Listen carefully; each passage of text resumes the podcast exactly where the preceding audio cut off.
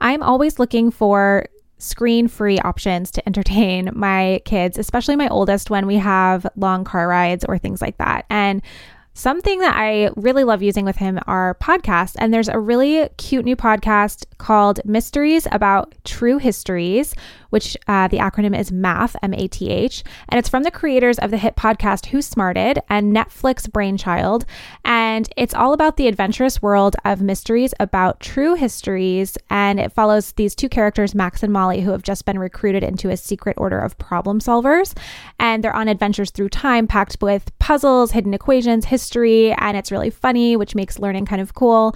And it's perfect for ages six and up. So new episodes drop every Thursday, each stacked with so much laughter your kids won't even realize how much they're actually learning. And my oldest is about six and a half, and he loves stuff like this. So it's a great new podcast to introduce to your kids. The episodes are really short, like 15 to 20 minutes.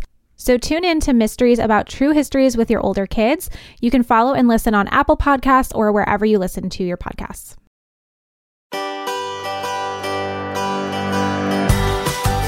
Okay, Bekah Martinez is here with us today. I'm so excited to talk to you, Bekah, because I have followed you personally for such a long time. I love The Bachelor, so I feel like it's been so fun to kind of see your journey after all of that and now becoming a mom. So, Bekah Martinez is here with us today.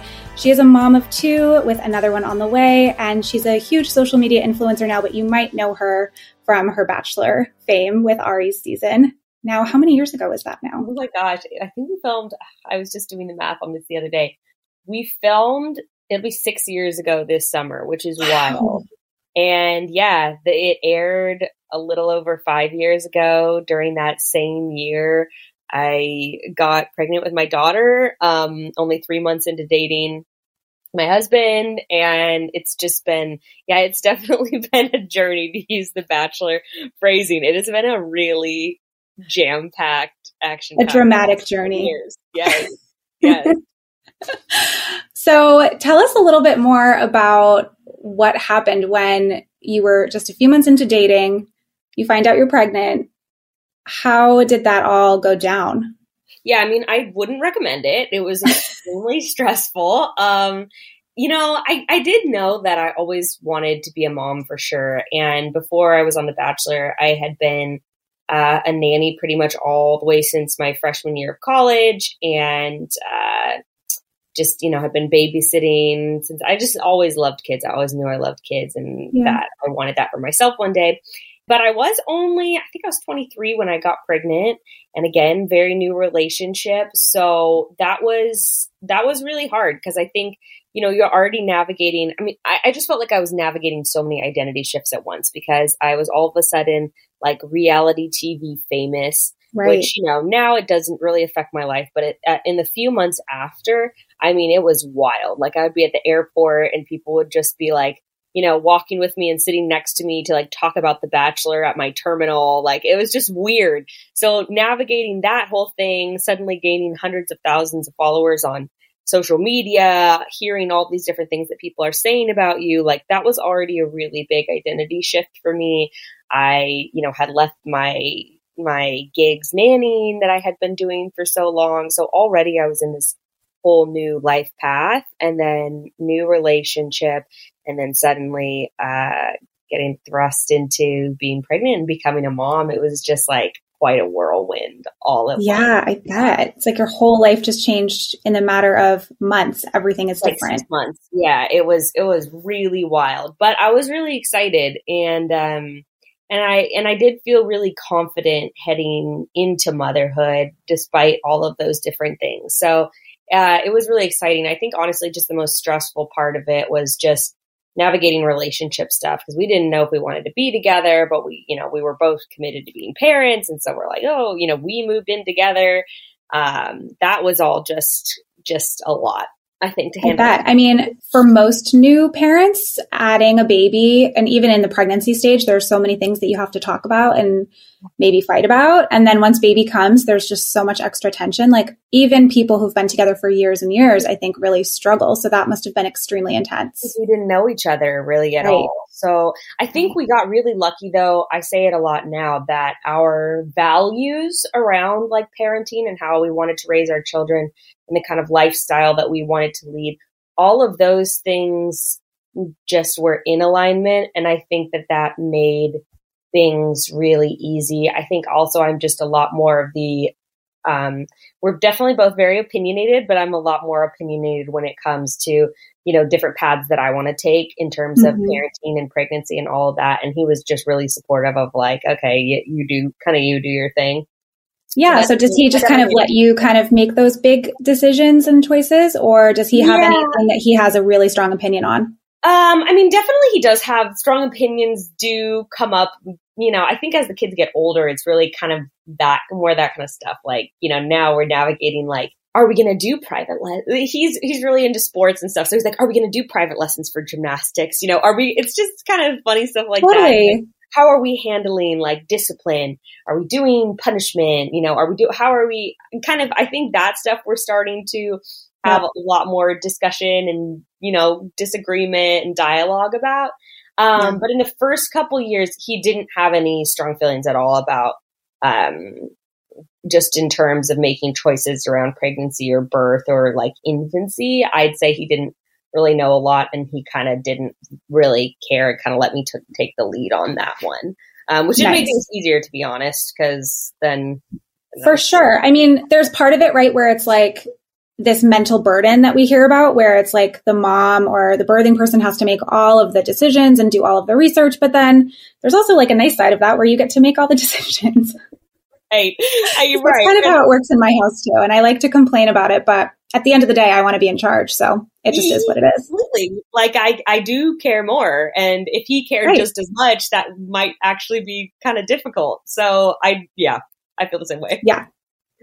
So I know that you've mentioned that you guys have had a little bit of a change of heart with um, like sleep training for this next baby. Are there any other things that you feel like you'll do differently, or like what made you decide that you wanted to take a little bit of a different approach with?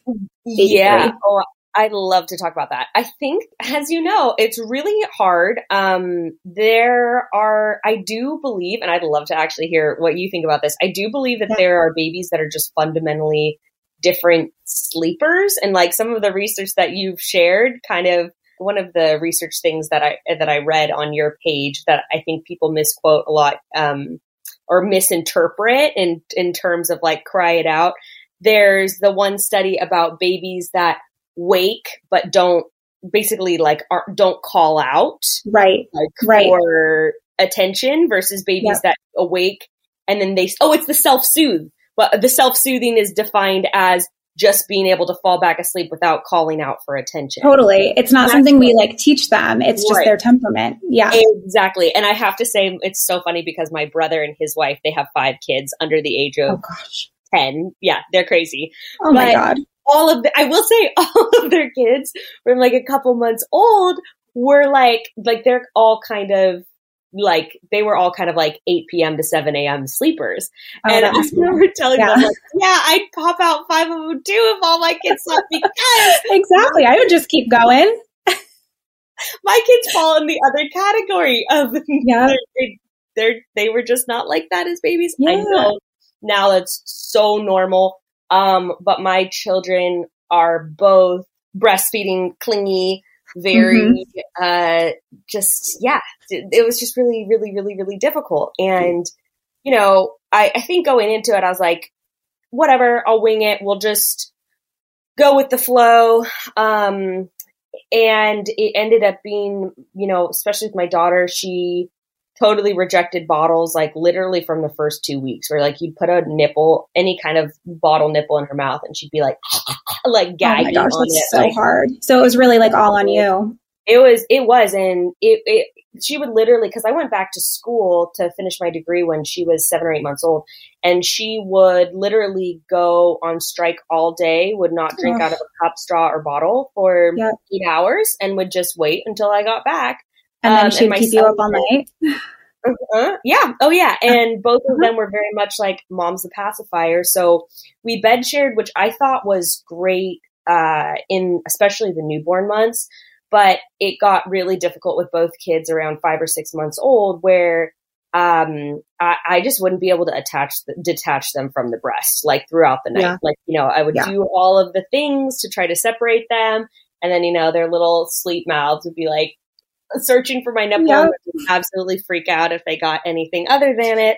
So oh, that was just so hard. really exhausting. And I have other friends that, you know, bed share and breastfeed, but um, you know, even if baby's waking still waking up four or five times a night to to feed, it's just different than like the all night nursing. When you don't get a break from being touched, it is enough to make you go insane. Yeah. And you know, my neck would be all cricked because I'd be, you know, in this you know, in the sideline position. Oh my God. Yeah. So anyway, it was just really difficult. Or, you know, we'd be having friends over and I'd be having to nurse her to sleep and sometimes it'd be taking like an hour to finally actually yeah. oh, it was just it was just a lot. And she didn't want dad. And so it was just all on me. So I just kind of got, I was just like, all right, I'm over this. And it didn't help that I didn't have very many friends that were going through, I didn't have very many friends at all that had kids, um, especially living in LA.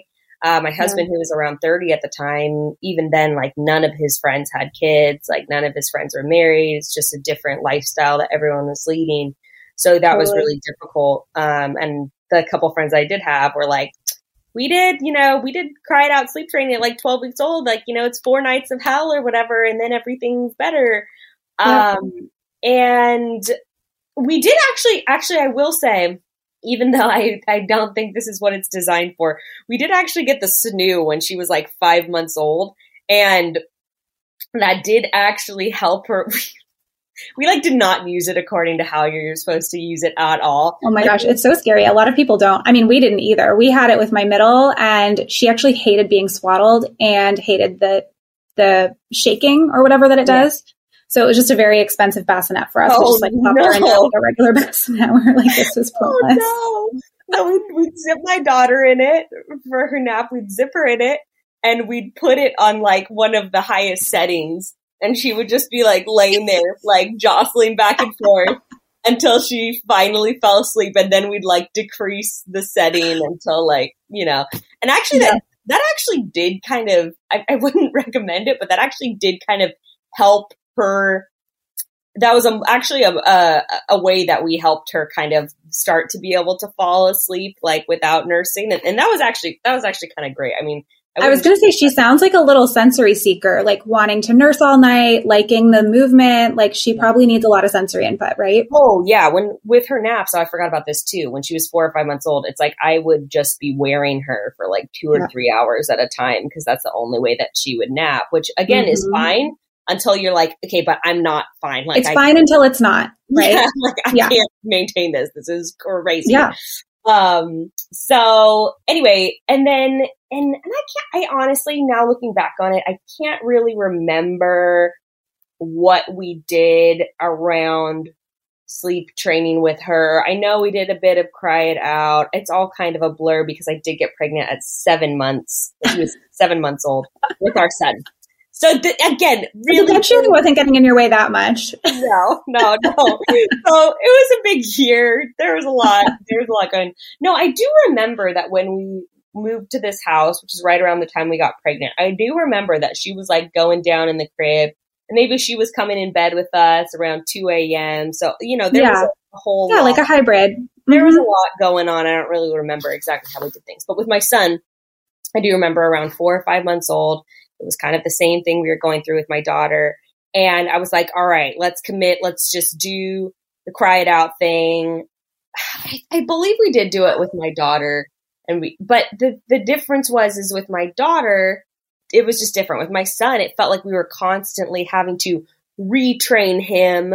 You know, mm-hmm. anytime we'd go on vacation, anytime, you know, anything would disrupt the schedule, we'd have to like redo it, which yeah, that's the part that they conveniently leave out, right? well, and my friend who who first told me about doing cry it out and doing sleep training, like they would literally avoid going on, you know, go going anywhere or doing anything because they because yeah, it would throw everything off, which for us is like not realistic. And so no, we, you have to live your life. So we just kind of kept hitting this wall.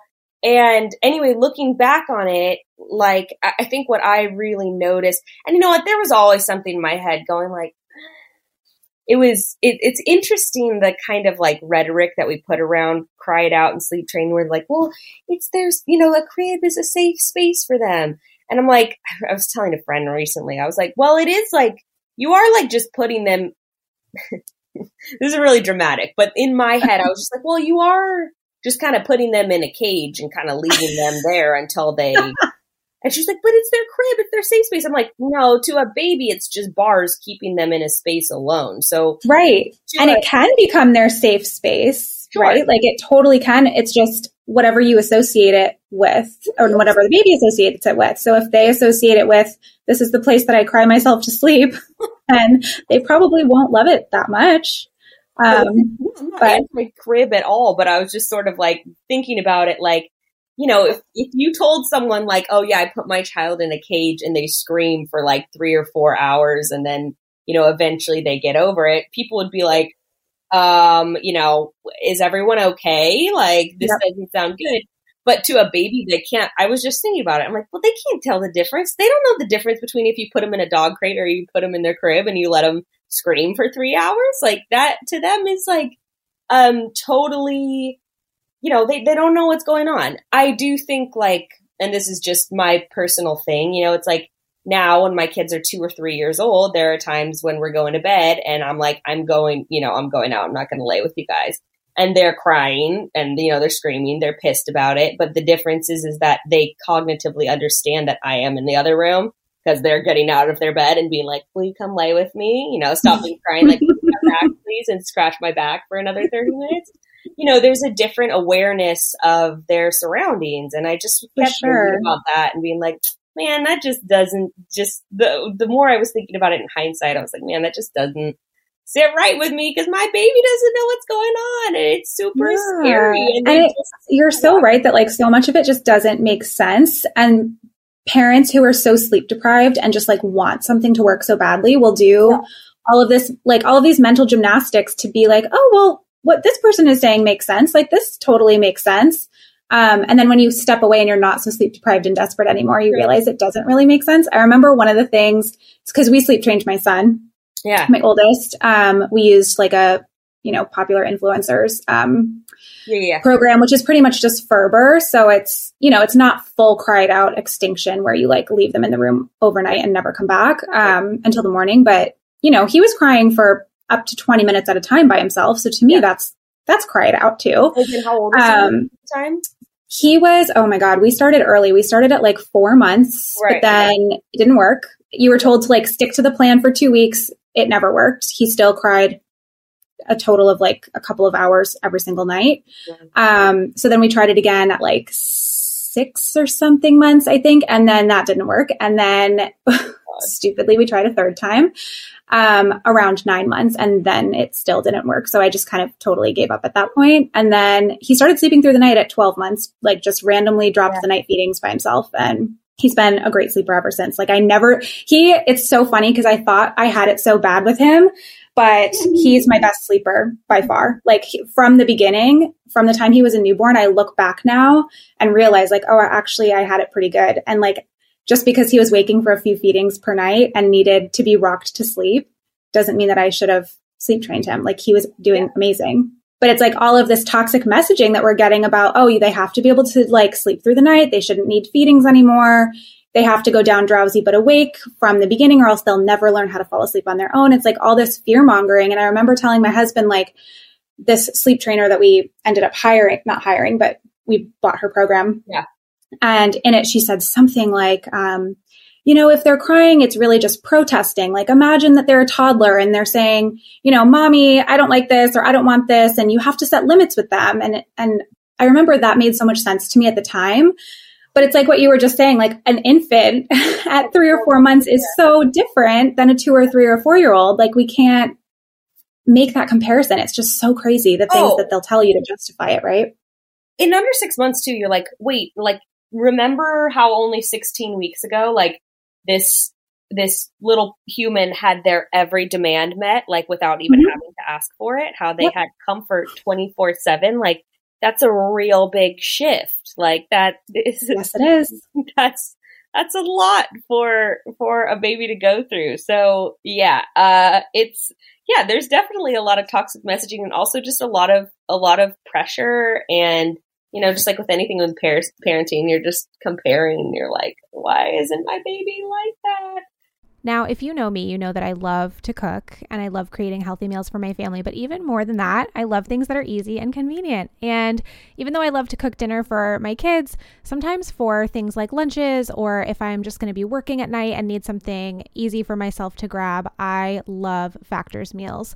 And especially now in the spring and summertime where we've got more plans, we're busier, we're outside, we're going out and doing things more, having Factor meals in my fridge is such a game changer because they're healthy, they're zero prep, and they're so fresh and delicious. Factor's fresh and never frozen meals are dietitian approved and ready to eat in just two minutes right from your microwave. So, no matter how busy you are, you always have time to enjoy nutritious and great tasting meals. And when I tell you they are actually delicious, I 100% recommend these my mom even recently asked me, "Are they really good? I heard you talking about them on your podcast, but is it are you really saying that you like them?" And I said, "Yes, you have to order them. They are actually so so yummy." So, what are you waiting for? There are 35 different meals and more than 60 add-ons you can choose from each week, so you always have new flavors to explore. You'll never get bored with the same old meals. They truly taste like restaurant quality, so you don't feel like you're depriving yourself of anything. It actually feels like you're fueling up your body with delicious food that is real and super, super nutrient dense. So you can enjoy this effortless support to your lifestyle, choose from six menu preferences to help you manage whatever goals you have, and simply just eat well balanced, delicious, easy food. Head to factormeals.com slash no one told us 50 and use code no one told us 50 to get 50% off your first box plus 20% off your next month. So this is an amazing deal. That's code no one told us 50 at factormeals.com slash no one told us 50 to get 50% off your first box plus 20% of your next month while your subscription is active. And feel free to send me a message and ask me for my favorite meals because I love talking about them and I'll be happy to help you choose. Today's podcast is sponsored by Active Skin Repair, a skin health company helping people heal with natural, non toxic, and medical grade ingredients. Active Skin Repair can be used to treat a wide range of skin issues, including cuts, scrapes, burns, sunburn, rashes, and other types of skin damage.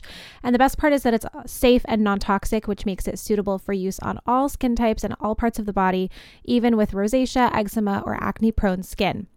With over 500,000 happy customers and thousands of five star reviews, and ingredients so safe and clean they can be used from the littlest member of your family to the oldest, you now have one simple solution for all your family's skin health needs. I have three kids. We have injuries in our house almost daily. And so it's so nice to have active skin repair to reach for in my cabinet because I know that it's safe, natural, and non toxic. We use it for things like burns or scrapes or cuts. My youngest daughter recently had a really bad finger injury and we were using it on her and it did not sting or burn her at all. So it was perfect. Today, as a listener of this podcast, you can get a special discount on your order of Active Skin Repair. Visit activeskinrepair.com to learn more and to get 20% off your order use code no one told us that's activeskinrepair.com code no one told us for 20% off your order uh, I am curious about this though, because I, yeah. with my son, I feel like, and another a reason I started thinking about it, you know, when he was a year and a half or two years old, I felt like he had a lot of anxiety, like around naps yeah. and around bedtime, and that's maybe why he wasn't asleep sleeping as well. But I am curious with your younger ones, who you did not do the sleep training with, how do they sleep? Because how old is your middle? My middle is three. Okay, so she, okay, she sleeps now totally fine. She goes to bed and sleeps in her own bed in her own room all yeah. night. Yeah. Yeah. And she was my like barnacle baby. She was my COVID baby. Like she was literally attached to me for the first year and a half of her life, didn't have any other caregivers. My husband was an essential worker. So like he was not even home like yours. She didn't take a bottle. Like she was literally on me all day, every day. Mm-hmm. She bed shared until she was two. And then uh, we did like part time bed sharing, actually. We always, from the time she was about seven or eight months, we would put her down at bedtime in the crib and we uh-huh. would like do some crib naps. Right. Um, and then over time, like that kind of just lengthened as she got just like more comfortable and used to it. So she would go down at bedtime in her crib, sleep in there, you know, until midnight, 1 or 2 a.m. on a good night. And then I was lazy, so brought her to bed. Yeah, totally. Um, and she would like nurse on demand pretty much until morning. Yeah. And then once she was about two, I was kind of over it. And we were starting to think about wanting to have a third. So I was like, let's see if we can shift this because I knew that I didn't really want to tandem feed or like Yeah. breastfeed throughout pregnancy, even though I did end up doing it until my second trimester. Oh, did you? Um, yeah, so we night weaned her, and my husband was kind of like on duty for her while we did that. And we had to try that three separate times because, like, one time she got sick or something, she got hand, foot, mouth, which Oh, is no, really, really disgusting. Been but like, there. you really needed the nursing for comfort. Yep. And then there was another time we tried it at a really stupid time because we were traveling. But then uh, the third time she was about two, and she started sleeping through the night like that week. And she's had like ups and downs, of course, because sleep is not linear. Like when she's sick, she'll still wake up at night or, you know, sometimes she'll have like a bad dream and, and scream out or something and just need a little bit of resettling. But it's so easy now that it, it's like you said before too, you kind of forget what you do in the early days. Cause like once they're out of it, it just seems like, oh, well, that was tough, but now it's okay. Oh, and oh. It's just like everything else in parenting. It's just everything is a phase. And when we when we attach so much anxiety to one phase because we think it's going to last forever it just makes it so much harder than it probably needs to be right? 100%. And I'm really interested to see how this time around. I mean, look, we are, I am going to try to be more intentional about certain things with this third baby because yeah so what are you going to do differently? I want to hear about that So for me, like nursing on demand uh, was always just easiest. Like, you know, once breastfeeding is established, I just felt like it was easiest for any inconvenience, any upset with the baby, would be like, oh, put him on the boob, you know, whatever. yeah the boob usually works for pretty much any little ailment that they have but then it does get exhausting and especially when you have two other kids Yeah. It's not as easy to just pop them on all the time Well, and I will say so because I got pregnant when my daughter was seven months old, so she was only 16 months old when my son was that's a born. really close It was really Yeah. close. So Yeah. I nursed her throughout pregnancy, and luckily I didn't have any. Oh my gosh, TMI! But this pregnancy, I'm having so much more nipple discomfort. Like I know Oh, yeah. for fact I would not have been able to handle it. But I was totally, Yeah. yeah, I was totally comfortable uh, nursing her throughout pregnancy. Luckily, um, and then tandem feeding because she was still like a baby. It kind of made things easier because I would just like flop on the couch and would be like, whatever, like both of you just nurse for the next hour while I'm like on my phone scrolling yeah exactly so I kind of felt like that made things a little bit easier for me in a way.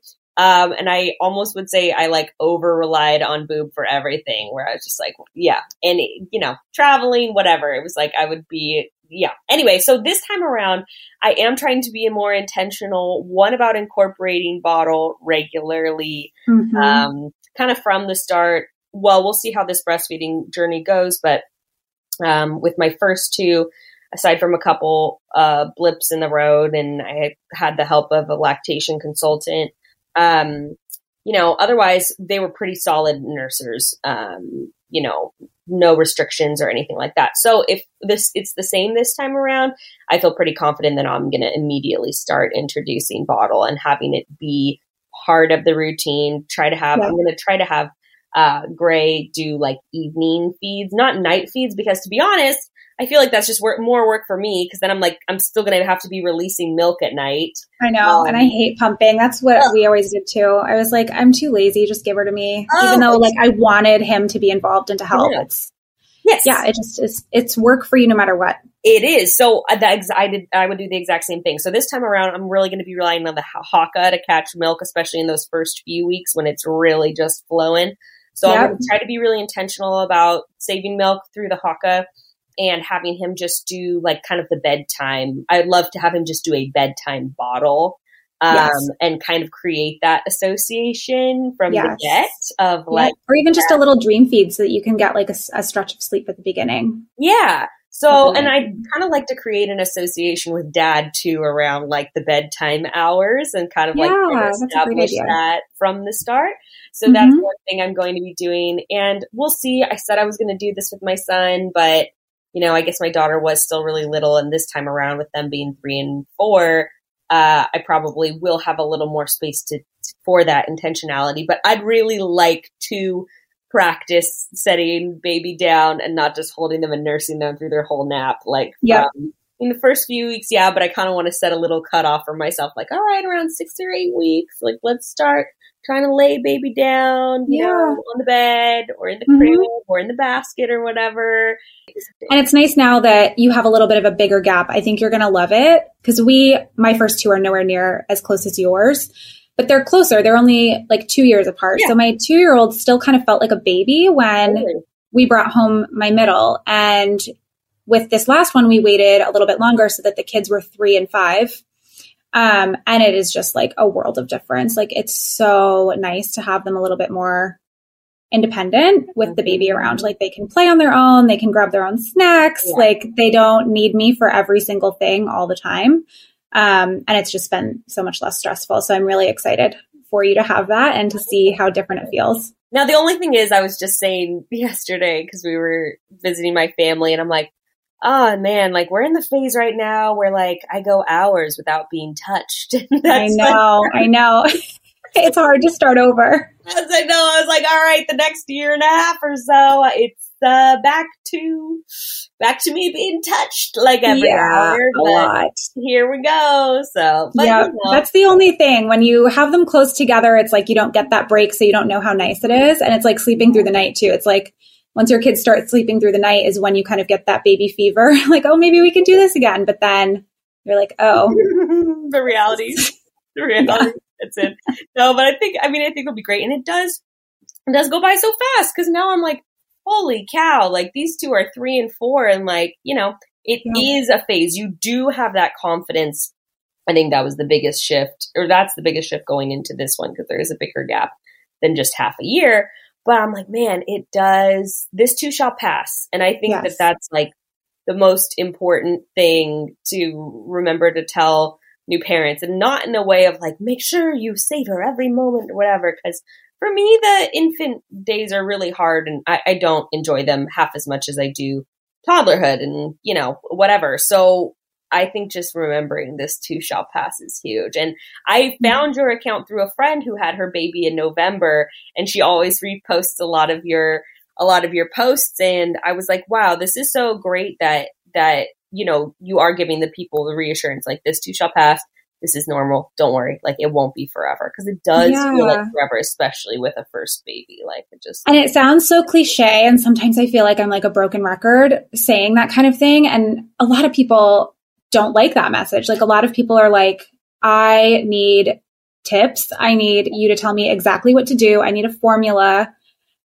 So, you know, that message is not for everybody. And like, I'm not for everybody. And my page is definitely not for everybody. But I do think that everybody could benefit from just having like really realistic expectations going in. And I think that's one of the biggest problems in our society is that parents are just so unprepared for what not only what sleep looks like, but what the early days of parenthood look like. And I don't know if that's a new problem with social media showing, you know, like unrealistic things. Um, I know I even get incredibly triggered when I see certain things come across like my TikToks. I remember watching someone's Instagram story who had their baby not too long after me, and I remember them and their husband having dinner out in the backyard with a baby monitor, and baby was like sleeping peacefully at like eight thirty, and I was like, ah, I was just like, you know, I was like, why is that not me right now? Like, I want that. Like, why don't I have that? And so I just felt alone. I'm like. Man, is no one else going through like this that I'm experiencing? Like, am I the only person in the world going through this? Which obviously not. But at the time, not having a community around me, it was like, yeah, I felt like I was the only one, the only one. Yeah, and I feel like that's part of the problem too is like we're not living in these communities anymore. Like most of us are so isolated and I mean, it's sad like I I hear from so many moms that really don't even have other mom friends. Like they really are just so incredibly alone. And so we look to this like we look to social media to be like our quote unquote village and to show us what it's supposed to be like and to give us advice and to make us feel this sense of like community and camaraderie, but then it can also have the opposite effect. And I actually wanted to ask you about that because you are you know, in the public eye. Yeah. Um, and so how does that, because a lot of these things are, are coming from people in like the influencer community. They're not necessarily experts in things like sleep or feeding or parenting, but they are out there sharing their experiences, giving their advice, and it can be helpful sometimes. Um, and it can be really detrimental at other times. And I think you have such a nice balance on your page where you really show the realities of motherhood and and you're very real and you don't exploit your kids. And I think that's so refreshing. But there are a lot of like problematic accounts out there. What do you, what do you think about kind of like the influencer parenting space? I mean, it sucks. I mean, there's obviously just misinformation on the internet all over the place. And most mm-hmm. of the mm-hmm. time, I just have to remind myself it's usually not coming from any kind of a bad place. It's usually just information, yeah. you know, and, and I'll, dude, you know, horrible information is given all the time by experts.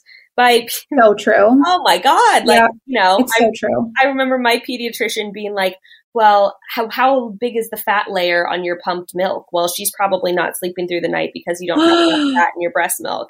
And, Shut you know, I, thankfully, I kind of cross check everything. And so I, you know, was able to talk to a person who's actually trained in lactation and be yep. like, no, that's BS. Like that. Yep. No, you know, just stuff like that. There's so, so people are being given bad information from so-called experts. Every which way. Um, And as you talk about, you know, sleep training experts, people that don't actually have any kind of real, you know, there's no bar for qualification to be. Yeah, no, exactly. It's such a huge problem. Um, but I just try to remember people are coming from a good place, and the only thing you can do is just try to combat that. And uh, yeah, it's hard. I think that a big thing, a big issue too, is that because we live in a super consumeristic society, the end goal, right, is to try to for people to try to be able to make money. And unfortunately, mm-hmm. because of the way my brother was just telling me the other day, because he's into marketing, he was reading a book about how specifically new mothers our brains are wired so differently, just transitioning from during pregnancy and early motherhood, that our brains are super, super, super susceptible to certain messages. And so it is like we are fodder for marketing to be yeah. trying to be sold stuff. And so yep. that makes us like, that makes us perfect targets to be sold messages. I mean, I get these, they drive me nuts. I think I posted about it one day. I get these, um, I think the diaper ads of like, my baby slept nine hours last night, or whatever you need to do to sell your diaper, right? It's like if I had been the first time mom, now I know I'm like, no freaking diaper is going to get my kid to sleep through the night if they're no, not. I think that we're always going to be, or not we, but I think that companies are always going to be trying to create more issues if there is a vulnerable point where people can be sold stuff, whether that's a fancy Absolutely. sleep sack or a pair of overnight diapers or whatever. Yeah. So I think that we also just have to remember like a lot of these messages are originating in someone trying to make money, unfortunately. Yeah, like who's benefiting from this message, right? Um, yeah. yeah, we have to I be super careful consumers, especially on social media where anybody can say anything that they want. And it's like, yeah. like it's it's really the wild west. And at the end of the day, I think like the best thing that you can do for yourself is to and and it's such a cliche phrase and I know it doesn't work all the time, but if you really can just try to be you know, confident in the intelligence of like your baby and your body and your intuition, all those kind of things. I do think at the end of the day, if you can have some confidence in in your own judgment in that, it's a little easier to sift through all of that BS because you do know your baby, you know, and you you do know yourself. So I think sometimes you have to remember, especially as a new parent, to sometimes just pause, maybe delete your social media apps for a little bit and just kind of try to drop back down, touch grass a little bit, go outside, take a deep breath. And I think that also it's just important, especially when people are a little bit further down the road. Like, I think also don't beat yourself up too much either, mm-hmm. because, mm-hmm. you know, it's really interesting because when I was posting about like, well, I don't think I'm going to sleep. I don't remember what I posted about sleep training, not doing it. People were just really, really defensive. And I'm like, dude, I'm saying I did this with my first right. two. Oh, they don't care. I say that all the time. And they still say that I'm shaming them and judging them and all of this stuff. It's like, I honestly think sleep is like the most contentious.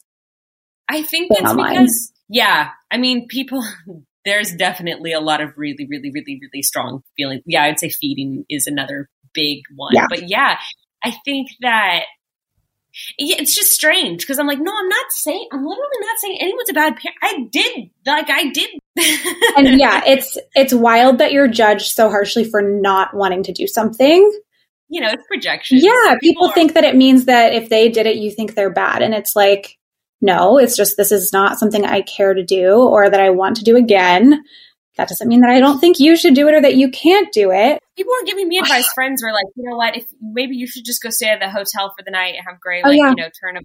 And then when you think about it, you're like, wow. If I, if my biological response is so distressing, But I need to to leave. my baby in distress, maybe we need to pause and think about what we're suggesting here. If I if I physically and emotionally can't handle this, maybe that's a message. And again, I did it. Right. Yeah, I put in my headphones too and ignored it while my baby screamed in the other Mhm. room. And you know, I think that again, and this is just applies to all things on social media. If we're having a really intense emotional reaction to something, Mhm. then we should probably, it applies offline too.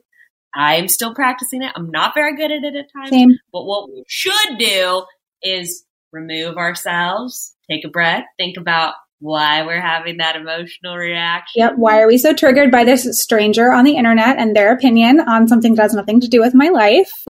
Well, hey there, busy mama. Are you looking for ways to make your life easier, your home less chaotic, and at the same time add more joy to your life?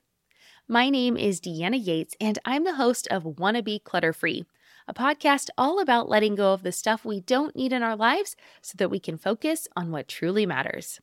Don't worry, I'm not going to tell you to throw it all away or make you feel guilty about keeping something you love, no matter how many other people don't quite understand it but I will give you practical and, more importantly, actionable advice so that you can make progress right away. And you won't just hear it from me, there are amazing guests too. It's like having your bestie in your pocket telling you it's okay to let go of the things that are not serving you and your family in a totally non judgmental way. So join me over on the podcast where we can work on progress over perfection for those of us that want to be clutter free. If you like this show, there's a decent chance you'll also enjoy the Shameless Mom Academy. Hi, I'm Sarah Dean, the founder and host of the Shameless Mom Academy. The Shameless Mom Academy is a podcast for moms that centers moms more than it centers your kids. I'm not going to teach you how to make baby food or how to make your three year old or 13 year old stop having tantrums. Instead, I'm going to bring you back to yourself. For the last 20 years, I've been helping moms through growth and transformation. Inside the Shameless Mom Academy, I help you identify who you are and who you are becoming. Look, motherhood is hard. It brought me to my knees many times and sometimes still does. Returning to who I am and who I am becoming allows me to decide how to show up in all those sticky motherhood moments, but also in all my other relationships and in all the ways I show up in my various communities. So come check out the Shameless Mom Academy wherever you listen to podcasts. I'm willing to bet you'll leave feeling a little inspired and maybe even completely fired up. And you'll probably laugh a few times because I promise we never take ourselves too seriously over here. With 700 episodes to choose from, you're likely going to find something that sparks and speaks to you inside the Shameless Mom Academy. Like, what would you say is the most controversial thing as far as parenting that you've gotten like the most angry messages Oh, about? I, I, there's countless things. Uh, What was the most recent thing? You added it to your bio and I was cackling. It was like too nice Oh to children or something. oh, two pro kid, two pro kid. Yeah, yeah, pro yeah. kid. They're yeah, they're like sister in law or something. So they she unfollowed me because I was like two pro kid. That was weird. But um, no, I mean definitely the most the most recent controversy was we you know are raising animals in our backyard and we're So doing cool. rabbits for meat, and so when I post it, and you know I love to poke a little bit, um, but there's times where I just I don't expect that things are going to get taken like so far. Mhm. So anyway, people were really upset about the you know that the kids were playing with the rabbits. So, um, It's so cool that I- you're doing all this like homesteading though. I'm reading like your tincture journey and like it's just very cool. Are you just like self-taught with all of this or how, where are you learning about everything? Yeah, I mean, honestly, most it's funny because I get messages, and this is just kind of something. I mean, I've I've always been into this sort of thing, and my mom was growing up too. Um, but you know, I live in the middle of the city. I live in the middle of LA County, like we next to apartment buildings and all that kind of thing. But I think in the last year and a half or so, I've just started like Googling. Like I'll be like, oh, like I'll just be laying in bed at night and be like, how is like, how do you make like apple cider vinegar? And then I'll just Google it.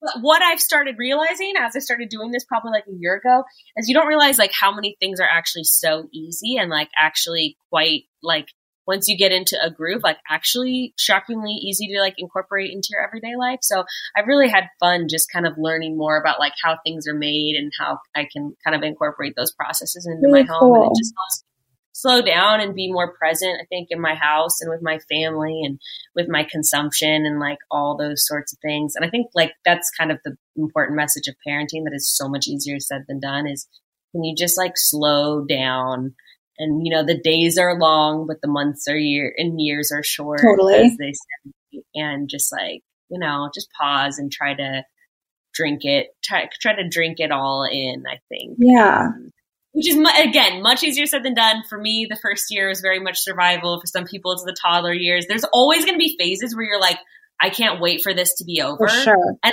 you don't have to feel guilty about that right? No. like totally times No. where you're like i can't wait for this chapter to be done. And guess what? You never look back at that chapter and be like oh i miss it. There are times where you're like yep i'm still glad so that glad that's chapter- over. And it's also it's so funny too because it can be different with each kid. Like with my first, I was so overwhelmed. I had such bad postpartum anxiety. I could not wait for the newborn phase to be over. And then with my last two babies, I loved the newborn phase so much. So you know, also just don't be afraid to like let one experience just be one experience and be open to your next one being a little bit different, either for better or for worse. You don't know, but um, not every postpartum is going to look exactly the same. It rarely does, actually. Oh, 100%. I was like so prepared going in for my second because with my first, I just was not counting on how crazy I would feel Yeah. emotionally and how wild my hormones would be and recovery and all that stuff. So for my second, it was like, it's like, here's my plan. Like, here, I'm hiring a postpartum doula. I'm stacking all the family and friends over the course of these days. And I'm telling everyone that you need to cook. you need to Yes, cook. I love that. What's your, you don't have to tell me your whole birth plan, but what are some things birth related that you feel like you're going to do differently this time around?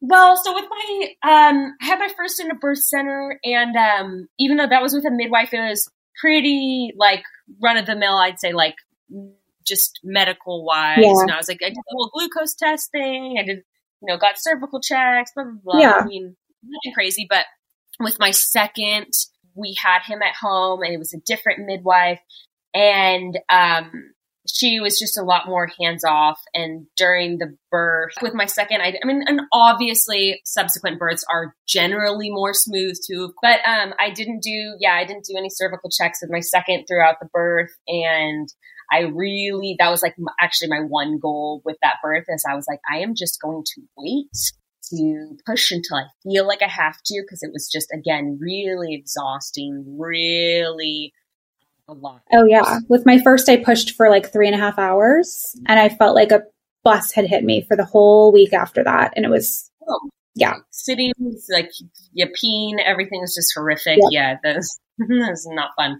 Um, so with my second, I really focused on that. So that was cool to, because there was a just, it felt really different the second time. Again, second baby's different. Um, with my third, uh, I kind of had the same plan to keep things really kind of hands off during the actual birth, and I'm really excited about having the kids there.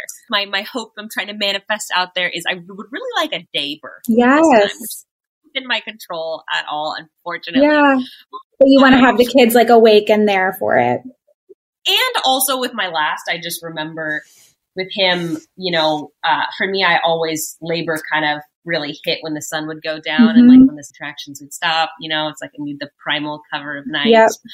I, I just remember with my last, I remember it being like 11 or midnight or something. He was born around 3 a.m. And I remember just being like, this is my bedtime. Like, I want to be Right. Oh my gosh, that's so hard. You're physically exhausted, but you're also like, my body should be asleep right now. way past my bedtime. Yeah. So that's just a wish that I have. well, no we'll put it out there. We'll manifest a day birth. Yeah. My last one was nighttime. She was born at 10 p.m. And I actually loved that because I put my kids to bed.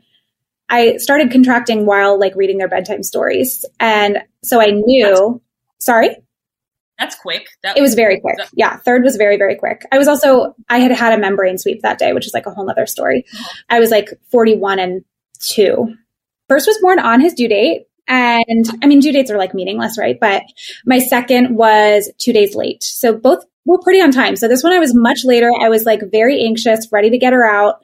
Um, but yeah, so I had gone in that day. They wanted to induce me. I didn't want to be induced, but I was like, I'll settle for a membrane sweep. Started contracting a few hours later, like while I was putting them to bed. So I was able to kind of tell them, like, hey, like, I might not be here when you wake up. Like, baby might be coming tonight. So anyway, so I called my mother in law. She came over. Um, but it was kind of perfect because we like, we got to put the kids to bed the way we always do, left the hospital once they were down, and baby was born an hour later. And then, Oh my god. yeah, it was only 10 o'clock at night. So I was like, this is perfect. Like, we can hang out for a little bit and then go to sleep. And of Yeah. course, you're not doing much sleeping on nights one or two, but um, yeah, that was very nice because my other ones, I went in, like you said, like I went into labor more in the middle of the night. So by the time they were actually born, I had felt just exhausted because I hadn't Oh, slept. Oh, also with another thing I'm trying to prepare for the third time around is I had the worst afterbirth contractions with my second. Oh, those are- yeah, those are another thing nobody tells you about. Nobody tells you about those or like the shaking. It's it, Oh, it's intense. Labor. Yep. I was like in bed after being like, like I thought this was over. Like, oh. and actually, I think they say that with subsequent births, it can get worse, right? So this one, maybe just prepare yourself a little bit more. I am like, all right, I'm gonna have everything like the strong ibuprofen Yeah. or whatever. Go. I'm gonna try to experiment with some like herbal stuff to see if I can get some relief because that was gnarly the second time. So yeah, and I just remember like handing him off to Gray and being like, hold him. Like I Yeah. uh, I'm not Not okay right now. Wait, that's wild though. That that is a that is a precipitous labor. Yeah, my second was precipitous too, and she ended up being born in our bathroom. Um, Oh yeah, not planned because we just didn't make it in time. Like by the time we, by the time my husband had got like our car packed and like had called his mom, and we were waiting for her to come over for my son. I was like in transition. So I told my two year old to bring me my phone and I called the ambulance and they did not arrive on time. So my husband actually delivered her. He pulled her out. Um, while my two year old is like standing there, like, what, what the fuck is happening? Oh my god, that's not ideal. No, it was not. But you know what's so funny is that I I had such a hard hospital birth with my first Yeah. that having that happen, and I mean it was quick. So obviously a quick labor is easier no matter where you are. But I kind of. So much more intense. but it was it was intense. Yeah, I was scared just because I was like alone, and I was. She came out and she was kind of gray and like in shock, and she didn't cry right away, so that was very scary. But overall, it was like fine. And so I actually really considered a home birth for my third, and it didn't work out because our house was under construction, and we were like yeah. we were in transition, not sure where we'd be living when she was born. Otherwise, I would have loved to do a home birth because there is something, I don't know, there's just something nice about not being like medicalized. So I don't know. just getting to go get in your bed after is, I think. I mean, that's that's that's pretty nice. Totally. Yeah. And if you want to have your kids there, that's so special too. And like we ended up having a great hospital birth. And I actually, my daughter had RSV at the time. So it was actually nice to be in the hospital and, you know, away from that with with the newborn. So it all worked out for the best. But um So you must have known when you started getting contractions. You're like, okay, so we need to go like Yeah. right now. Oh yeah, I texted my husband because he was laying with my son and I was laying with my daughter in a different room. And I was like, I'm feeling contractions, like call your mom. And luckily she only lived five minutes away. Um, and I was like, we gotta go. And so my daughter, thank God, fell asleep quickly that night because she was sick. We left within like an hour. And then, like I said, we got to the hospital and she was born an hour later. So we really made it in the nick of time because I really did not want a car birth. That was one thing I was trying to avoid. Heck no, no, no. Didn't want to do that either. Oh my gosh. Well, Bekah, it's been so fun to talk to you about all things kids and birth. Um, you are just like so cool and such a wealth of knowledge on so many different topics. So people can follow you at Bekah, B E K A H on Instagram. And then your YouTube channel is also really cool. You do more like long form stuff over there. And that's Bekah Martinez. You know how it is. Your home tour though was so cool. Oh, thank you. Oh my gosh. I love like a real home tour. Like that's what we need more of on the internet, really. You can watch my whole my whole meltdown on keeping my house clean, and then watch the tour of our house. You're always seeing someone's same corner of their house on Instagram that looks the best. So I do it. Everyone does Everyone it. I does mean, it. It's true. Yeah, And but- yeah, people just need to be aware of it, right? Like nobody is perfect, nobody has it all together. And if they do, they're probably driving themselves absolutely insane to maintain that because it's just not normal.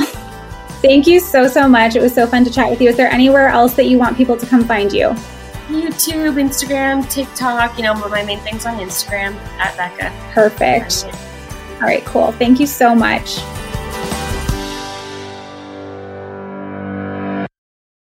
No one told us the truth about parenthood. Why? This is the podcast everyone needed before they had kids because now that those little ones are here, whew, there is a lot to unpack. I'm Rachael Shepardota, and I am your host for the podcast No One Told Us, where we tell the truth about parenting and let you in on all the stuff you really should have known about before having kids. I am the founder of Hey Sleepy Baby, but this podcast is so much more than sleep. We'll be diving into all the topics that you really care about and need to know while you do your best job raising those adorable tidy humans. Our goal is to just make you feel less alone and less overwhelmed. There are so many things that no one tells us before becoming a parent, and I think that we should really pull back the curtain on becoming a first time or second time mom or dad to share the good, the bad, and the ugly. We'll have a little education, a little fun, and a whole lot of heart that goes into each and every episode. So join me and our amazing guests each week to hear us talk about what no one told us.